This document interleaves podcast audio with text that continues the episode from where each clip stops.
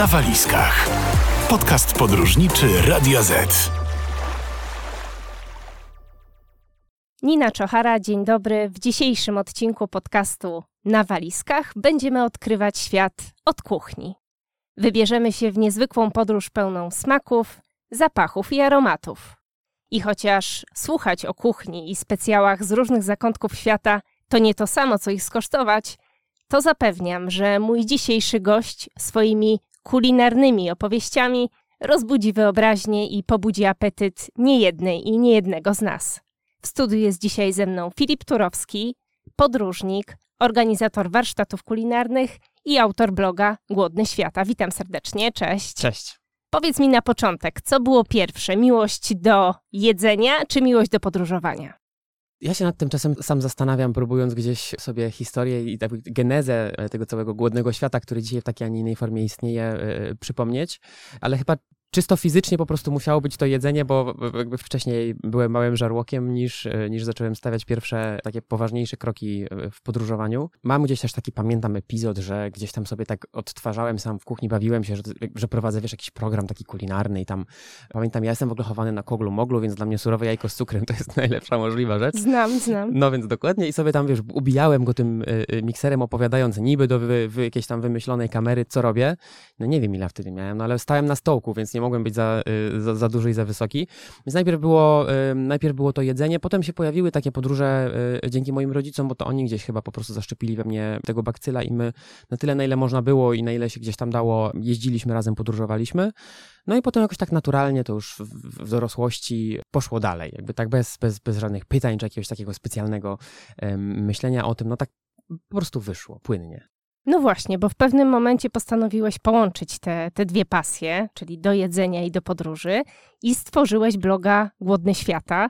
Jak można przeczytać w opisie na twojej stronie, to najsmaczniejszy blog o jedzeniu i podróżach. No tak lubię o nim myśleć. Natomiast tak, faktycznie był taki moment, w którym gdzieś trochę mi się, mam wrażenie, zaburzyła trochę przeciwwaga między, czy może inaczej, wracałem z urlopu, będąc, wiesz, na normalnie w takiej stałej, pełnej pracy, no i kurczę, szkoda mi było, że to już koniec, że tam jeszcze można było coś bardziej poeksplorować, popróbować, podglądać. No i faktycznie wtedy postanowiłem trochę zrobić takie kombo podróżniczo-kulinarne i jakby podróżowanie zrobić swoją pracą. To wtedy był ten moment, w którym wyruszyłem w roczną podróż dookoła świata i w zasadzie jak z niej wróciłem, to już innej pracy jako takiej nie miałem, tylko faktycznie podróżowałem, jadłem, robiłem tego wszystkiego fotki, filmy, pisałem o tym i te różne takie mini, mniej i bardziej rozbudowane przewodniki o tym, co i gdzie warto zjeść. No i tak nawet śmiga to połączenie. Takie już to jest taki naoliwiony całkiem mechanizm. Jeść w podróży, podróżować na talerzu wtedy, kiedy robię to tutaj na przykład na miejscu, czy gotując, czy chodząc po różnych, testując różne knajpy z egzotycznymi kuchniami. No i to tak ciągnę ten swój podróżniczo-kulinarny wózek już od dobrych paru lat. Czyli zajmujesz się już tak jakby zawodowo podróżami. Tak. Zawodowo jem i podróżuję. To brzmi bardzo dobrze. A liczyłeś, ile do tej pory krajów udało ci się odwiedzić, a tym samym ile nowych smaków, nowych kuchni udało ci się odkryć? Tak, ja sobie tak gdzieś z ciekawości nawet prowadzę taką listę na boku, żeby po prostu żeby to wiedzieć i właśnie, słuchaj, 3 tygodnie temu odwiedziłem 60. kraj, także dobiłem do równej, do takiej całkiem ładnej liczby. Była Mołdawia, więc też bardzo, bardzo, bardzo smaczny kierunek. No i dużo bardzo prostych, bardzo fajnych i wdzięcznych smaków tam było. Natomiast tak jak mówisz, no każde to miejsce to są dziesiątki różnych smaków, dań. Fajnych, niefajnych, smacznych, niesmacznych, czasem trochę przerażających.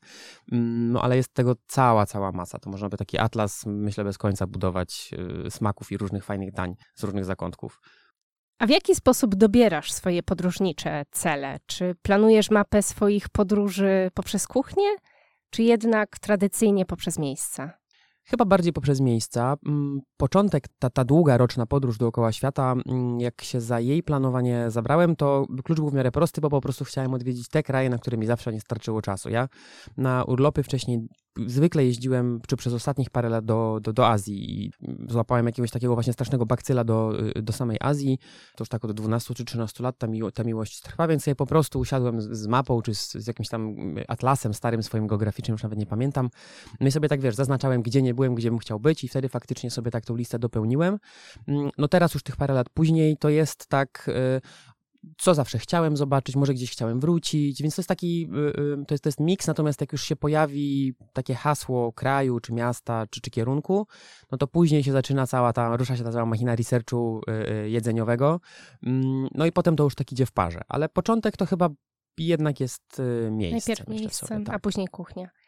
Mieliśmy okazję rozmawiać ze sobą 3 lata temu podczas targów turystycznych World Travel Show. Zapytałam cię wtedy o to, jaka jest twoja ulubiona kuchnia. Nie wiem, czy pamiętasz, co mi wtedy odpowiedziałeś. Nie pamiętam, ale mogła być to kuchnia malezyjska, mogła być to kuchnia tajska. Odpowiedziałeś, że kuchnia Tajlandii. I jestem właśnie ciekawa, czy coś się od tego czasu zmieniło, czyli pozostajesz jakby wierny kuchni tajskiej. Pozostaję wierny kuchni tajskiej i pozostaję też wierny gotowaniu jej. To jest w ogóle taka grupa smaków, bez których ja sobie trochę nie wyobrażam funkcjonowania. Może nie bardzo często, ale faktycznie regularnie, raz, 2, 3 razy w miesiącu u mnie w kuchni wjeżdża i rządzi Tajlandia.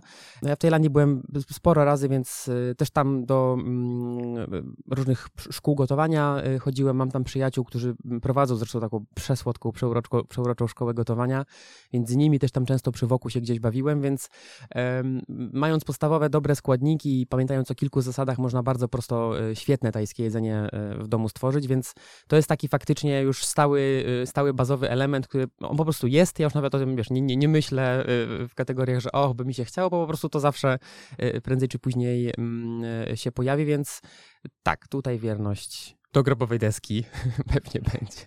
A kuchnia którego kraju okazała się dla ciebie takim największym zaskoczeniem, pozytywnym lub negatywnym? Pamiętam, to był w ogóle jeden z moich tych kierunków podczas tej długiej podróży kilka lat temu. Niesłychanie zaskoczyła mnie w kuchni japońskiej, trochę jakby oczywiście smaki też, natomiast to w jaką formę to wszystko przyjmuje, jak to jest piękne, małe, poukładane i ten taki styl japońskiego aranżowania talerzy, dań, różnych dodatków. To pamiętam, co wizualnie było niesłychanie ciekawe, nawet pamiętam, byłem przez 2 czy 3 doby w Alpach Japońskich i spałem tam w ryokanie, w takim malutkim, tradycyjnym pensjonacie prowadzonym przez takie stare japońskie małżeństwo, z którym oczywiście nie mogłem się nijak dogadać, bo nie było wspólnej płaszczyzny językowej i tam po prostu śniadanie, które zostało mi zaserwowane jako część usługi noclegowej, wyglądało w ten sposób, że gdzieś mam takie stare, zdjęcia jeszcze starym telefonem robione tego, jak to wszystko było wyglądane, ile tam było elementów, ile było składowych, to wszystko się pojawiało jedno po drugim. To były takie małe dzieła sztuki. To było po prostu śniadanie w pensjonacie japońskim, więc ona na pewno wizualnie po tej takiej drugiej stronie osi najmniej chyba zainspirowała mnie też kuchnia Kambodży, która jest dość prosta, to jest też taka kuchnia, która jest w dużej mierze bieda kuchnią, bo to trochę niestety mocno wiąże się z historią Kambodży, więc ona, pomimo że wracałem tam 4 bodajże w sumie razy, to jakoś tak nie do końca gdzieś tam nam to zaklikało. Natomiast ta wspomniana już przeze mnie chwilę wcześniej kuchnia Malezji to też jest coś, co znowu jest niesłychanie ciekawe z perspektywy liczby smaków, które tam się pojawiają i liczby dań, bo tu znowu musimy pamiętać, że Malezja to są 3 główne kultury. To jest kultura, tradycja, kuchnia malajska, jest kuchnia chińska i kuchnia hinduska. I to wszystko sobie równolegle idzie, więc de facto w jednym kraju są 3 mocne takie nurty kulinarne. Oczywiście tych nurtów jest tam więcej, bo Malezja to jest taki tygiel kulturowy i kulinarny całej, mam wrażenie, Azji Południowo-Wschodniej, czy nawet szerzej Azji. Więc tam znowuż, idąc jedną ulicą, można mijać, to tak jakby, wiesz, masz po prostu ulicę, w której masz świetne knajpy trochę z różnych części świata, więc ona była taka, tam od dobrobytu, od przybytku głowa faktycznie może boleć. No i pewnie, jakbym sobie tak zaczął myśleć i przypominać i grzebać w pamięci, to podejrzewam, że zewsząd bym wybrał jakieś takie 1, 2 czy 3 rzeczy, czy dania, które gdzieś faktycznie mnie urzekły i powaliły. Tak samo świetne jest, złapanie czegoś takiego totalnie do ręki gdzieś na ulicy w Bangkoku, czy gdzieś na jakimś klifie przy świątyni na Bali i zjedzenie tego siedząc po prostu w klapkach, nie do końca czystymi rękoma i to jest jakby też spoko i tutaj doświadczenie jest jakby całości przefajne, ale znowu pójść do fajnej restauracji w białej koszuli i jakby wejść w ten cały show, który się dzieje, to jest zupełnie druga strona osi, ale Tam jest uporównywalne doświadczenie, jakby materiał jest inny, natomiast to doświadczenie jest tak samo fajne, więc ja generalnie jestem fanem balansu i zrównoważenia w życiu i jak byłem na takich krótkich wakacjach na Rodos w Grecji, to była moja 5. grecka wyspa, więc już takie trochę też mam rozeznanie, co mi się tam podoba, co nie. Ja w ogóle Rodos byłem zachwycony. To był taki typowej, mam wrażenie, dla mnie teraz formie, czyli z jednej strony zatrzymałem się w jakimś bardzo prostym mieszkanku na Airbnb, gdzieś w jakiejś takiej wioseczce nad morzem, gdzie wiesz, kupowałem sobie pomidory, fetę ze stragan, figę z zapłotu zrywałem i kiść winogron dostałem od właścicielki Greczynki tego mieszkania. No i sobie takie coś możesz przejść przez taką małą uliczkę, zjeść na plaży siedząc z nogami w morzu, ale z drugiej strony możesz się zatrzymać też w 5-gwiazdkowym hotelu na all inclusive na taką ostatnią noc, żeby tam się tak sobie trochę dopieścić. No i też piękne rzeczy w zupełnie innym klimacie i wydaniu zjeść i dla mnie osobiście obie rzeczy dostarczają tyle samo frajdy. Właśnie miałam cię o to pytać, czy w twoim przypadku takie wakacje w formule all inclusive, gdzie wiadomo, często podawane są kuchnie z różnych zakątków świata w dużych ilościach w formie bufetu, czy w ogóle coś takiego u ciebie wchodzi w grę? Wchodzi w grę, ale właśnie nie w formie bufetu. To jest moje odkrycie ostatnich czasów. Trochę też się śmieję, że to może jest znak wieku. Dalej lubię się gdzieś wpakować, wiesz, w plecak, ruszyć i tam się po prostu połazić, przemęczyć, przespać w jakichś takich nie jakby jakichś wybitnie świetnych warunkach, bo to nie jest dla mnie kluczowe, ale tak sobie teraz doszedłem do tego, że fajnie tak, żeby jakieś 2 dni urlopu zwłaszcza, bo to też jest trochę, u mnie to jest, wiesz, płynna granica, gdzie jest ten wyjazd taki bardziej pracowy, gdzie jest ten urlop, więc ja się trochę czasami do tego urlopu przymuszam i więc też wiem, że jak ja się zamknę w hotelu, gdzie jest basen, plaża, jest podane jedzenie i ten telefon spokojnie i aparat zostawię w pokoju, to nie będę miał ciśnienia, żeby tam zaraz odkrywać jakieś rzeczy, latać i wszystko nagrywać, więc... To jest też taki segment, który mam wrażenie się robi popularny i się też pojawił jakoś tak, mam wrażenie niedawno, albo nie zwracałem na niego wcześniej uwagi, czyli właśnie hotele, gdzie masz zapewnione wyżywienie, ale ono jest serowane à la carte i jest naprawdę na bardzo wysokim poziomie i często głównie opiera się o właśnie lokalne greckie, tak jak na przykład było w tym przypadku dania i składniki. Co samo w sobie też się potem okazuje, że jest całkiem inspirujące zjeść jakiś, wiesz, dziwny, wykręcony deser z lodów, które są zrobione z jogurtu greckiego. Tam jest jakieś ciasto filo dziwnie uformowane, zalane są wszystko miodem, posypane karmelizowanymi orzechami. No i jakaś figa tam jeszcze się znajdzie, więc w takiej formie tak i ja to też lubię miksować i wszystkim mówię, słuchajcie, co kto lubi, jakby to jest też spoko. Mówiliśmy o twojej ulubionej kuchni, ale jestem też ciekawa, pewnie często słyszysz to pytanie, jaka jest najdziwniejsza potrawa, którą miałeś okazję spróbować? Tu chyba nic nie przebije pierwszej pozycji na liście odpowiedzi na to pytanie i to była Korea Południowa. Też to był sam początek mojej długiej podróży. Tam miałem ogromne szczęście, bo takim moim hostem na parę dni w Seulu została moja znajoma z dawnych studenckich czasów, z jakiejś wymiany studenckiej gdzieś tutaj w Europie. No i ona mnie ze swoim partnerem wzięli na taki spacer, gdzieś od razu zahaczając o trochę miejsc z jedzeniem. Zebrali mnie na największy targ z rybami i owocami morza. Posadzili w takiej małej restauracyjce, tak się na pięterko za straganami wchodziło. Tam były takie niewysokie okna, niskie w ogóle było to wnętrze i tam ten cały targ z góry było widać, tam te ryby, różne inne dziwne stwory. Posadzili mnie oczywiście tam na kolanach, na poduszce przy niziutkim stoliku. Oczywiście na stole znalazło się soju, czyli najbardziej kultowy koreański alkohol, który jest chyba najbardziej zdradzieckim alkoholem, jaki ja miałem okazję w życiu próbować. No i pojawiło się danie, które jest takim, jak się później dowiedziałem, pewną koreańską formą takiej tradycyjnej przystawki. To się nazywa sanakci i to jest młoda ośmiornica, która jest posiekana. Ląduje na talerzu jeszcze tam te macki się trochę ruszają, do tego jest taki dressing jakby sojowo-sezamowy już, ja też tego aż tak... Mam to też gdzieś troszkę nagrane, mam taki film. No i to było najdziwniejsze i niekoniecznie najprzyjemniejsze doświadczenie, jakiego miałem. Oni przeuradowani siedzieli, patrzyli na mnie, co ja z tym zrobię, jak sobie z tym poradzę.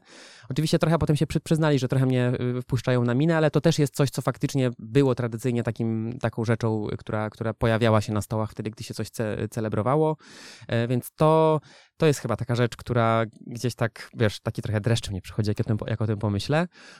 Ale też w podobnej kategorii znajdzie się filipiński balut, którego ja nie spróbowałem, przyznaję się, pomimo że na Filipinach byłem też wielokrotnie, a to jest znowu jajko, które jest gotowane, jakby poddawane dalszej obróbce już po tym, jak się w środku wytworzy embrion ptaka, więc to jest jajko, w którym po prostu jest w środku już mała kaczka z reguły.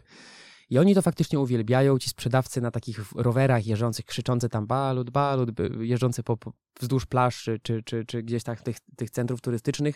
I faktycznie to jest tak, że ci Filipińczycy tam idą, to jajko sobie rozbierają i gryzą. I Ja się też temu nie przyglądałem z bardzo bliska, ale z osób, które znam, które jadły, zdania są oczywiście podzielone. Natomiast no, jest to taka rzecz i wierz mi, próbowałem, myślałem, nawet już tak sam się brałem pod wóz, mówię, no nie, no musisz spróbować i wyrobić sobie zdanie, ale jakoś nie do końca. Zresztą w sumie jest podobnie jak z durianem, czyli tym takim najbardziej śmierdzącym owocem świata, jak się często mówi. No love albo hate relationship. Nie ma tutaj mieszanki. Ja jestem tak w sumie gdzieś trochę po środku, natomiast jak jeszcze 2 lata temu, jak byłem z grupą, zorganizowałem wyjazd do Malezji właśnie, a Malezja w dużej mierze stoi durianami. Malezyjczycy uwielbiają duriana w każdej formie. Jak się zaczyna sezon durianów, to po prostu uszy im się trzęsą i tylko te dojrzałe, nazwijmy to, duriany pałaszują.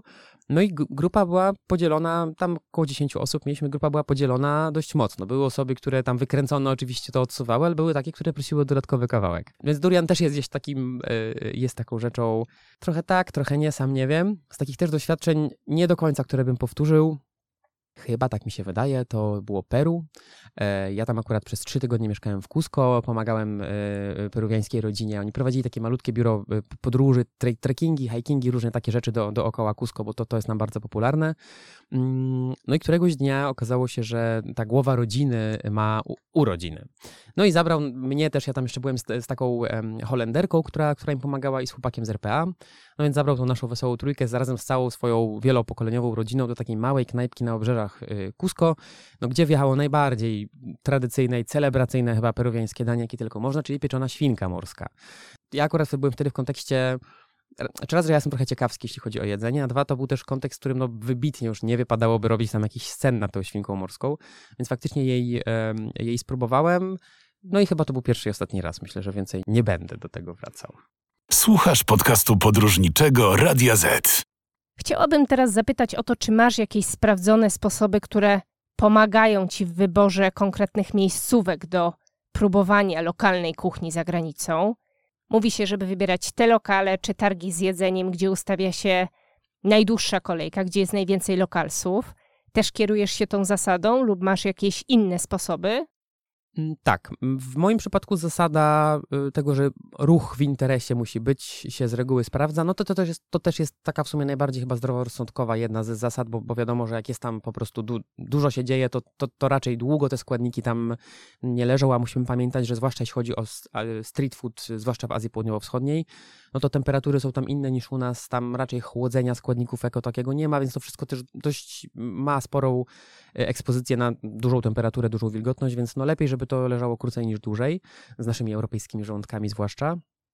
Więc tak, staram się unikać miejsc, które są wybitnie puste i widać, że nic się tam nie dzieje, ale też taka zasada, którą staram się z reguły mieć z tyłu głowy, to jest ogień, temperatura, żeby było widać, że to jest to, co zamawiamy, jeśli nawet gdzieś tam to, nie wiem, mięso czy warzywa, czy jakieś tofu leży gdzieś tam i niekoniecznie świetnie nam się to podoba, że to sobie na tym słońcu tam funkcjonuje, ale wygląda okej, to jak wiemy, że to wyląduje na woku, który bucha wokół niego ogień i to jest wysoka temperatura i ta obróbka się tam cieplna zadzieje, to lepiej niż gorzej, o może powiem tak. Rzadko mi się zdarza mieć nieprzyjemności takie żołądkowo-pokarmowe, więc gdzieś tam jakiś sens chyba za tą logiką, za tą zasadą jest. Natomiast jeśli chodzi o różne inne miejsca, to raz, że nosem i oczami trochę. I to dotyczy i straganów, i street foodu, i restauracji. Jeśli miejsce jest ładne i to coś tam się faktycznie dzieje i widzimy, że ktoś to zrobił z wyczuciem gustu, to jest też większe prawdopodobieństwo, że to jedzenie będzie lepsze. Więc ja tak zawsze patrzę, trochę tam, wiesz, próbuję poczuć, jak to pachnie.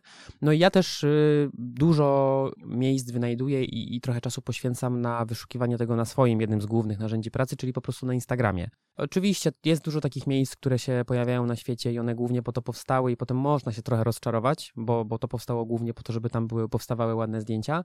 Natomiast bardzo rzadko mi się zdarza się pomylić i jeżeli ja widzę, że miejsce wygląda fajnie, że jedzenie wygląda fajnie i czuć tam taką pozytywną energię, czy na zdjęciach, czy na materiałach właśnie w internecie, to tak. Najmniej ufam, nie wiem, czy to jest dziwne, czy nie dziwne, najmniej ufam recenzjom internetowym. Właśnie miałam o to cię pytać, czy zaglądasz do recenzji? Właściwie to powiem ci, że nie. Tak jak na przykład używam sobie mapki w aplikacji w telefonie i gdzieś tam zawsze przy adresie się ten rating pojawia, jakaś liczba gwiazdek i recenzje. No, może gdyby tam było 2 i 1, to by mi dało do myślenia, że coś jest nie halo, ale już jakby różnicowanie... Nie, jakoś tak za bardzo nie patrzę, może też dlatego, że wiem z drugiej strony, jak internet działa i że w internecie wszystko jest bardzo łatwo napisać, a trochę ciężej jest, żeby to znikło czasami, więc nie. Natomiast dużo bardziej ufam swoim kolegom i koleżankom po fachu, tych, których znam osobiście z Polski i tych, których tam śledzę, obserwuję z zagranicy, czyli bardziej blogi, właśnie konta instagramowe, czyli trochę takim ludziom, którzy robią to, co ja. No i gdzieś tam się pod czymś w jakiś sposób podpisują, w sensie takim, że faktycznie jakąś rekomendację gdzieś wrzucają, więc takich opinii tak, ale takich recenzji po prostu internetowych jakoś nie. I nigdy mi się to, powiem ci, nie sprawdzało. Ani jeśli chodzi o hotele, miejsca, atrakcje. Nie wiem, czy to jest brak zaufania do po prostu internetu bezosobowego, natomiast nie polegam tak bardzo mocno na recenzjach. Muszę też zapytać cię o kawę, bo przyznam szczerze, że jestem jej wielką miłośniczką, szczególnie w czasie podróży. Czy jesteś w stanie wskazać jakieś takie 3 miejsca, w których piłeś najlepszą kawę? Myślę, że tak. Natomiast we mnie są takie 2 kawowe wilki. Jeden to jest taki klasyczny włoski roast, raczej ciemne palenie kawy i wiesz, te takie espresso bary, w których no, każdy jest praktycznie niezawodny i w każdym jest cudowna atmosfera i ci Włosi stojący przy barze, wychylający to espresso na huraj, przygryzający jakimś wypiekiem słodkim włoskim brioszką czy innym rogalikiem. Więc to jest z jednej strony coś, co uwielbiam i jak tylko moja noga postanie na włoskiej ziemi, to od razu pierwsze możliwe miejsce z kawą, czy to nawet jest lotnisko, czy jakieś centrum handlowe, z którego odbieram samochód i go tankuję, bo jadę na road trip, to wiem, że ta kawa będzie tam okej. No a ta druga strona to są właśnie takie kawy już... To jest ta, wiesz, nowa fala kawy, kawiarnie speciality, kawy palone w różne śmieszne sposoby i podawane w różny inny sposób, czy dripy, czy na zimno kawa nitro, no, różne inne rzeczy, więc to są takie trochę dwa obozy. Natomiast miałem ostatnio w Niemczech to było i już nawet jakby Berlin to jest wiadomo, natomiast w Hamburgu miałem bardzo fajne doświadczenie, jeśli właśnie chodzi o takie małe palarnie kawy. No Hamburg w ogóle to miasto portowe, więc jakby to geneza kawy europejska, tam te korzenie mocno sięgają, natomiast ta kultura kawiarni nowej generacji w Hamburgu mnie bardzo urzekła. Ostatnio też o dziwo świetną kawiarnię odwiedziłem i prześwietną kawę, przez nich zresztą paloną, bo to była palarnio-kawiarnia, piłem w Irlandii Północnej, co nie jest może takim najoczywistszym zestawieniem. To jest w ogóle miejsce, w którym spróbowałem surfingu pierwszy raz w życiu, w tym Morzu Północnym. Wiesz, jeżdżąc przez tyle lat do Azji, surfingu spróbowałem w końcu w Irlandii Północnej, z jakimś paradoksem.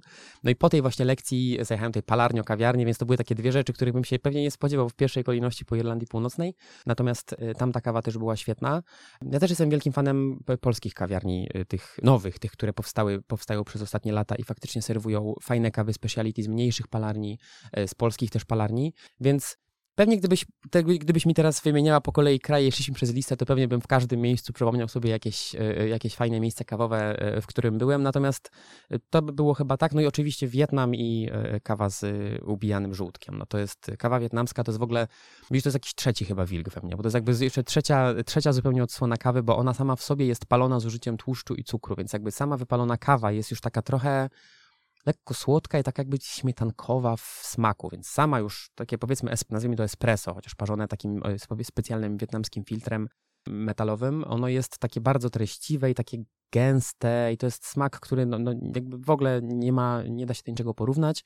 No i to z taką łyżką puchatego kremu, czy upitego żółtka z cukrem, no to jest coś niebywałego i zresztą jak organizowałem wyjazdy do Wietnamu i też jak tylko w Hanoi się pojawialiśmy, to była jedna z pierwszych rzeczy, które robiliśmy, czyli właśnie wietnamska kawa podawana z ubitym żółtkiem.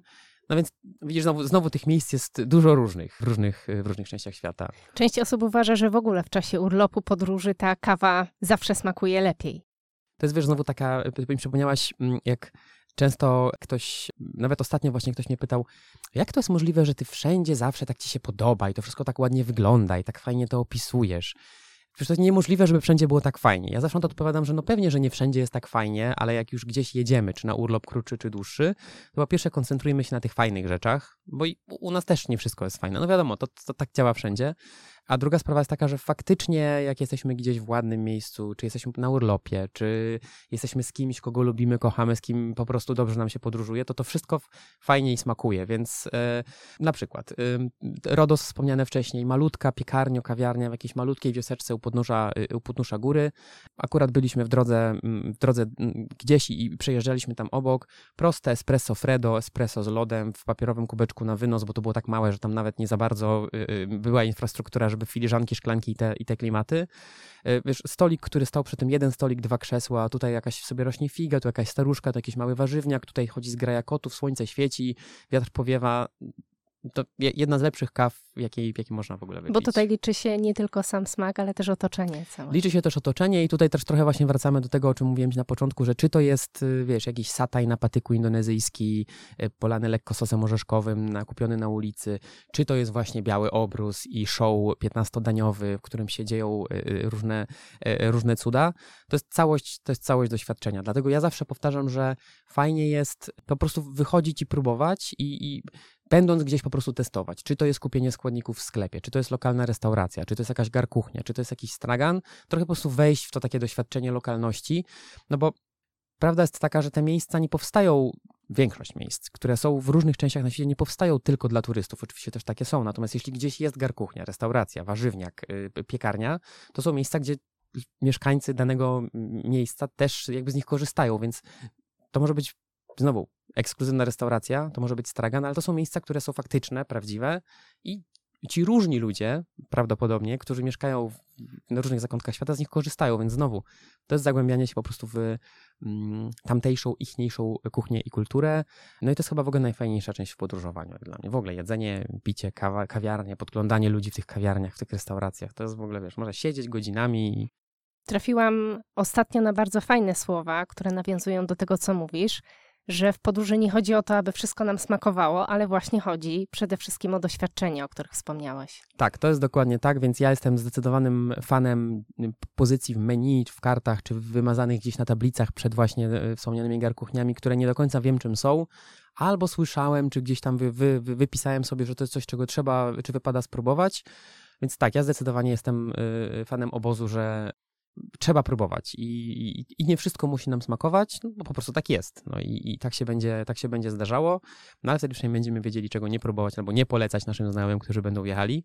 Chociaż może właśnie powinniśmy im polecić, żeby też spróbowali i się przekonali. Natomiast własne zdanie wyrobili. Natomiast często jest tak, że mi coś nie smakuje. Natomiast jeżeli coś mi nie smakuje, bo po prostu te smaki mi nie smakują, no to też nie jest moją rolą, żeby o tym jakoś mówić strasznie wybitnie. Jak ktoś mnie zapyta, tak jak ty teraz, no to mogę powiedzieć, że tu i ówdzie coś mi nie smakowało.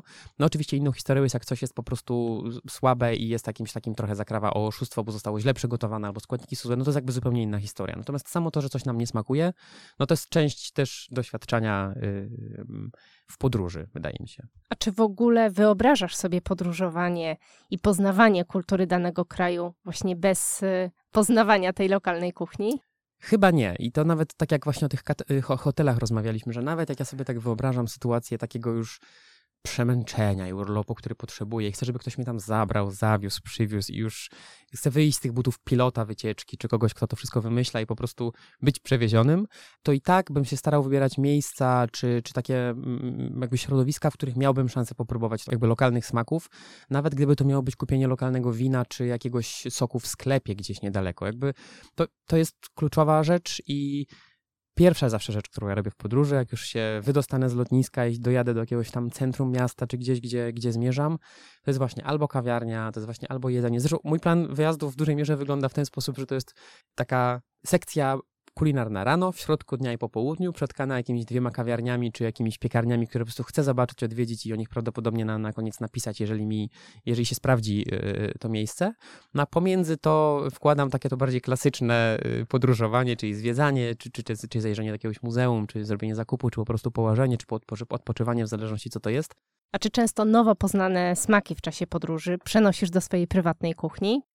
Całkiem często, prawdę mówiąc. Ja też jestem wielkim fanem przywożenia z podróży w formie pamiątek dla siebie czy dla kogoś, jedzenia w różnej formie, a że najłatwiej jest przewieźć rzeczy typu przyprawy, przetwory, jakieś takie składniki suche, to są z reguły rzeczy, które faktycznie w mojej kuchni się znajdują. Ja potem coś tam sobie próbuję z tym kombinować.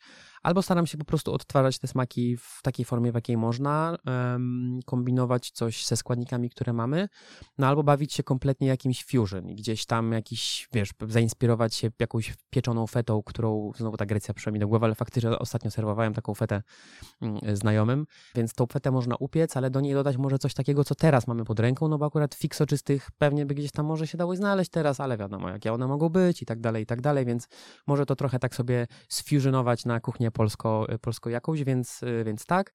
Z Tajlandii zresztą, tutaj nawiązując znowu do tej miłości dozgonnej do kuchni tajskiej, też zawsze przywoziłem możliwie dużo składników, więc pasty curry zawsze tam się wysypywały z mojego bagażu, ale tak samo robiłem ze świeżymi ziołami, takimi bardziej odpornymi, na przykład liście limonki kafir, które są nieodzownym składnikiem tajskiego curry i to jest coś, co to zmienia kompletnie danie i jak ktoś twierdzi, nieraz miałem takie rozmowy, ktoś twierdzi, że nie, próbował, mu nie wychodzi, ja mówię, stara, słuchaj, to można kupić nawet w azjatyckich marketach, supermarketach w Polsce, kup mrożone, rozmroź, dorzuć, to jest w ogóle zupełnie inna historia, więc kupuję takie gałęzie, takie, ostatnim razem nawet tak wracałem, to była taka solidna gałąź, takie naręcze tych liści, gdzieś tam zawinięte w folię, grosze oczywiście tam kosztujące na targu, wrzucone do walizki, kupione przed wylotem, wrzucone do walizki, w samolocie, bo w loku bagażowym jest zimno, więc to zupełnie niczemu nie przeszkadza. Po przyjeździe z powrotem do zamrażalnika wrzucone i sobie tam jest i czeka na swoją kolej, więc tak, pojawia się tych smaków sporo. No i kawa, ja zawsze przywożę kawę, jak tylko gdzieś znajdę kawiarnię, palarnię, to zawsze jedną paczkę sobie biorę i ja też jestem takim trochę kawowym frikiem, więc i młynek żarnowy gdzieś tam w domu sobie tam po porcji przemielam, robię, a to dzisiaj humor na to, na tamto, więc tą kawą się też bawię. I chyba kawa najczęściej ze mną wraca. Kawa, wino i przyprawy. To są takie rzeczy, które potem faktycznie pomagają mi wracać, podróżować trochę po talerzu. To jest właśnie to takie podróżowanie widelcem po mapie, które ja lubię uskuteczniać. Słuchasz podcastu Radio Z. W dobie globalizacji teoretycznie wszystko możemy mieć na talerzu. Będąc w Polsce możemy spróbować kuchni amerykańskiej, meksykańskiej, włoskiej, azjatyckiej. W Polsce jest bardzo wiele restauracji, które serwują kuchnię niemal z całego świata. Czy to oznacza, że nie musimy już podróżować, aby odkrywać nowe smaki? Ja uważam, że to może być świetne wprowadzenie do podróży. Czyli jeżeli na przykład wiemy, albo planujemy, albo chcielibyśmy gdzieś pojechać, to faktycznie można teraz już znaleźć restaurację serwującą kuchnię z danego kraju i to może być bardzo fajne wprowadzenie do tego, żeby sobie zacząć wyrabiać zdanie, czy jakby wiedzieć, z czym to się może jeść. Jak ktoś nie był w Wietnamie, to polecam pójść do jednej z wielu wietnamskich knajp, które mamy w Polsce, zjeść sobie zupę pho i zapamiętać, że to jest coś, co Wietnamczycy jedzą na śniadanie, co my jemy wybitnie nie na śniadanie i klasycznym wietnamskim śniadaniem, zwłaszcza z północy kraju, z Hanoi, jest właśnie zupa pho z wołowiną. To jest zresztą typ śniadania, który mi nigdy nie podszedł i chyba mi nie podejdzie. Dla mnie ciepła zupa z mięsem i z makaronem to nie jest coś, co jest na śniadanie. Ja jestem team owsianka, naleśniki, ewentualnie pancake'i, więc zdecydowanie nie. Natomiast to może być właśnie fajne przygotowanie, wprowadzenie do wyjazdu, ale też bardzo fajne przypomnienie sobie o wyjeździe, bo no powiedzmy sobie szczerze, że to też nie jest super proste dla wszystkich. No ja faktycznie miałem taki okres, jak i wyjazdy, które organizowałem, bardzo intensywnie się odbywały jeszcze 2 lata temu, zanim nam się tutaj wszystko na głowie stanęło na świecie, że na przykład potrafiłem być 3 miesiące ciągiem w Azji i tam przeskakując tylko między krajami, żeby kolejne grupy pilotować, więc jakby tych smaków jest dużo, natomiast faktycznie potem będąc już tutaj, to jest fajna forma, żeby sobie przypomnieć właśnie na przykład wakacje. Byliśmy kiedyś, byliśmy w podróży poślubnej, dajmy na to, w Tajlandii kiedyś, no to czemu sobie raz na jakiś czas nie wybrać się na przykład do tajskiej restauracji na fajne obiad i sobie po prostu przypomnieć te smaki. No albo sprawdzić, na ile one są autentyczne, jeśli dobrze pamiętamy. Więc ja jestem fanem tego, żeby jak najwięcej różnych kuchni się pojawiało. No oczywiście też zawsze trzeba pamiętać, że jeżeli jesteśmy, na wyspie gdzieś w Tajlandii albo na Filipinach i jemy coś, co ma w sobie rybę, czy jakieś owoce morza, które tam są hodowane, czy występują, no to zawsze to jest świeższe w formie, czy w smakach niż jedzenie pewnych rzeczy u nas w Polsce, czy gdzieś w krajach, które nie mają zupełnie dostępu do takich rzeczy. Oczywiście pewne rzeczy można próbować zamienić. Ja jak robię na przykład tajskie jedzenie w domu, to z reguły ono jest tylko w wersji wegetariańskiej, ale można na przykład się pokusić latem o jakąś słodkowodną rybę, które u nas występują i czemu by nie spróbować czegoś takiego na przykład dodać do curry, czyli trochę znowu modyfikując to, ale tylko dla dobra tego dania. Więc jakby jestem fanem takiego podmieniania składników, ale odjechałem strasznie daleko od twojego pytania, więc tak, ja jestem fanem tego, żeby było dużo różnych knajp, żeby można było testować różne smaki z różnych części świata. Mówimy o kuchni z odległych zakątków, ale chciałabym też zapytać cię o polską kuchnię. Czy któryś z regionów naszego kraju szczególnie przypadł ci do gustu pod kątem kulinarnym? Wszystkie chyba porówni. Inna sprawa też jest taka, że ja nigdy nie byłem mocnym fanem takiego bardzo klasycznego jedzenia. Na przykład uwielbiam kluski śląskie i jak jestem w Katowicach, to sobie bardzo chętnie je zjem, ale pewnie to nie jest taka klasyczna forma rzeczy, które bym bardzo często jadł. No ja znowu jestem podlasianinem, więc u nas gdzieś mocno obecna jest kiszka ziemniaczana, czy babka ziemniaczana, czyli takie rzeczy, które są pieczone z masy ziemniaczanej. I faktycznie zdarza mi się to jeść, ale bardziej z częstotliwością 2 razy w roku, jak moja mama faktycznie ma humor i tą babkę ziemniaczaną, która w ogóle nie ma formy babki, upiecze. Natomiast ja jestem wielkim fanem takiej nowej polskiej kuchni, która jest już, myślę, że praktycznie w każdej części kraju można znaleźć restaurację, która robi takie fajne, nowsze, lżejsze wydania polskiej kuchni.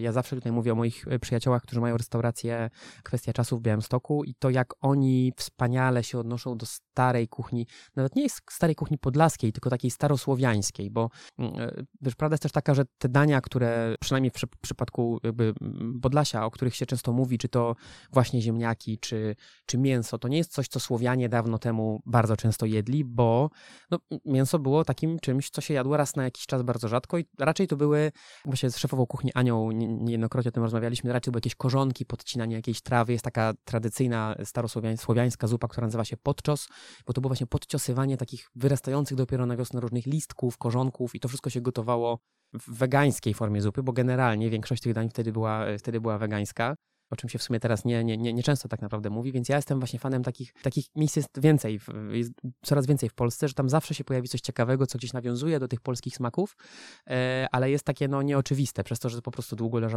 leżało zapomniane, więc to jest coś takiego, co ja bardzo lubię. No wiadomo, jakieś takie pomniejsze rzeczy gdzieś tam, czy tutaj jakiś obwarzanek, czy tutaj jakieś tam różne inne dziwne wynalazki.